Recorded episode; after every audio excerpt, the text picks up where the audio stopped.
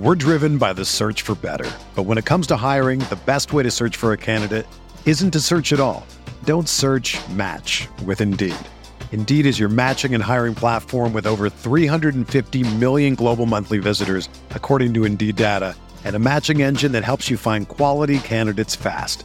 Ditch the busy work. Use Indeed for scheduling, screening, and messaging so you can connect with candidates faster. Leveraging over 140 million qualifications and preferences every day, Indeed's matching engine is constantly learning from your preferences, so the more you use Indeed, the better it gets. Join more than 3.5 million businesses worldwide that use Indeed to hire great talent fast. And listeners of this show will get a $75 sponsored job credit to get your jobs more visibility at Indeed.com slash BlueWire. Just go to Indeed.com slash BlueWire right now and support our show by saying that you heard about Indeed on this podcast. That's Indeed.com slash BlueWire. Terms and conditions apply. Need to hire? You need Indeed. Sam, listeners, Light Years podcast, do you ever feel like you're always on? What do you do when you need a moment to chill? How do you like to hit the reset button to get ready for what's next? There's only one beer out there that's literally made to chill, and that's Coors Light. The mountains on the bottles and cans even turn blue when your beer is cold. Wow, that's amazing. That way, you always know when it's time to chill. When you need to hit reset, just open up a Coors Light. It's mountain cold refreshment and made to chill.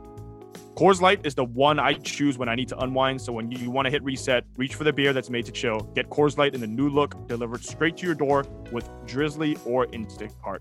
Coors Brewing Company, Golden, Colorado. And as always, celebrate.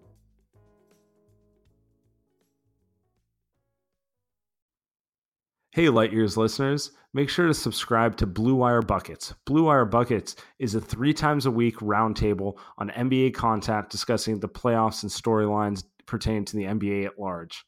Here's a quick clip from our last episode. I get buckets.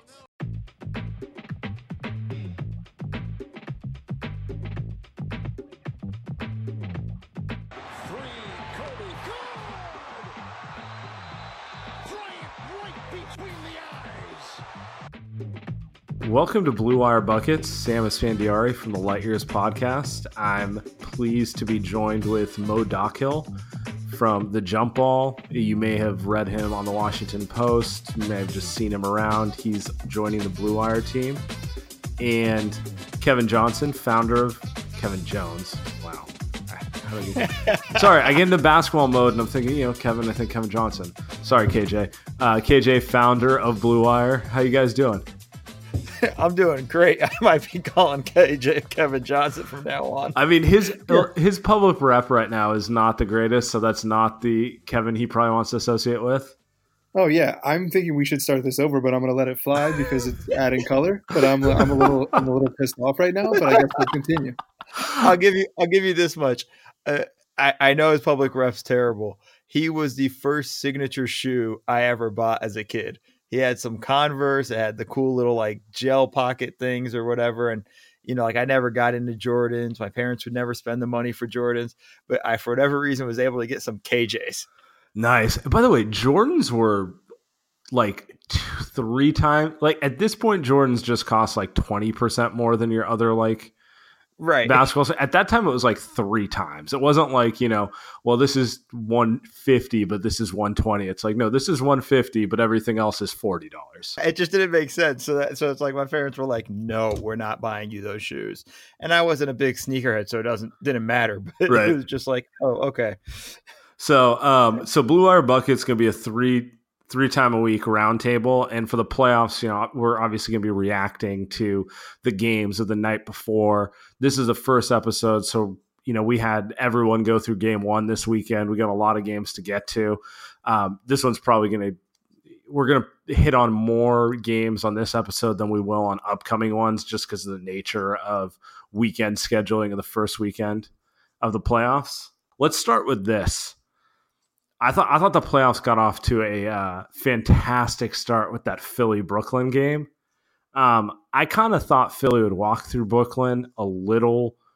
Maybe I was a little too high on the the collective talent Philly had. I figured like, okay, they're not you know they haven't looked that cohesive this year. But come on, look at look at their roster comparatively, and instead boos are raining on them in the middle of the first quarter.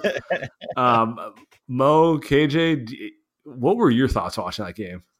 It was funny for me because I kind of was on the same mindset as you, Sam, and you know, and, and I've had a lot of people tell me otherwise, like, no, Brooklyn's a team to be afraid of, and, and Philly's going to have problems, and and it wasn't that I didn't think Brooklyn was good; it was just like you, I thought just overwhelming talent, even with you know, with the possibility of Embiid not playing, you, you, know, I still thought like, listen, they should still really be able to put their uh, imprint on this game and, and really put pressure on the uh, on the Nets. And and you got to give the Nets credit for these those young kids for coming out and really kind of balling. And D'Angelo Russell shaking off a terrible first half and having a quality second half. And then of course the fans just going nuts because that's what Philly does. Yeah, and I mean the storyline that comes away from this is Amir Johnson pulling out his cell phone on a bench and Embiid looking at it like, and Ben Simmons in the locker room afterwards talking about the boos and just I, I don't know, like Philly just seems like they're all hype. It's it's one game. Let's not panic. They're probably still going to win this series, but to me, it just kind of solidifies you know Boston and, and Milwaukee are kind of a step ahead of them right now. Yeah, the way I look at it is it's hard for me to like all the criticisms of them were kind of um, it had less to do with basketball aside from like you know they could probably use a little more shooting. Um, it had more to do with like the chemistry's off.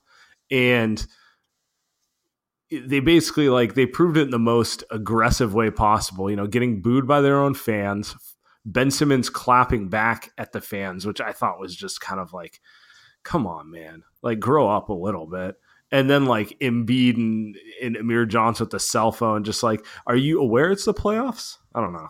The the cell phone thing was really kind of surreal. Like that one. I mean, Doris Burke went in on them.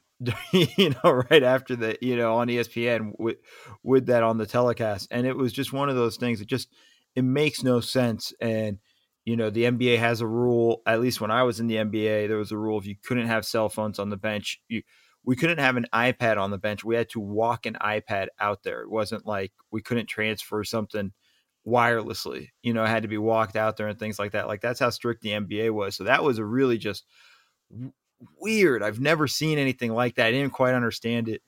And then when it came to the game, you know, I think Embiid's injury is I think there's a lot more going on than than we're being told about kind of the severity of it.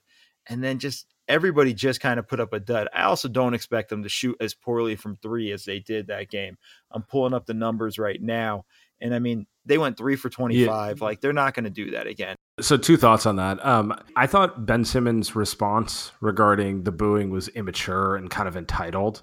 Like, dude, like, okay, f- the Philly fans were a little over the top, but like, end of the day, paying consumers, no one was really insulting you personally. You just kind of got to give them the well, we got if we you know we didn't play well. If we play better, I'm sure they'll cheer. We, we want to give them a reason to cheer. You know, some sort of like kind of boring answer like that. But um, to to the point with Embiid, um, I think Embiid hit on how do I put this? He he kind of um, he he said in his rant regarding the booing, you know, we missed a lot of shots. I'm sure if those shots were falling, they would have been cheering instead of booing and you know we should have done other things but like he kind of really pointed out the fact that like he just thought they missed a ton of shots he they, he thought they had a good game plan for them they just couldn't hit anything from outside um, what, what I was gonna say to to Mo's point about Embiid, it crossed my mind more than once. Would Philly because he looks very limited? Mo, do you agree with me? There were times where I was like, "Oh, he looks fine," and then other times where I was like, "No, no, no, yeah. he's hurt. Something's wrong." So it, it, and you wonder if they'd almost be better looking at like severely cut, like not using him like Joel Embiid, best player on the team, but like cutting his minutes back because they might be better suited just running a little more, and he can't run right now.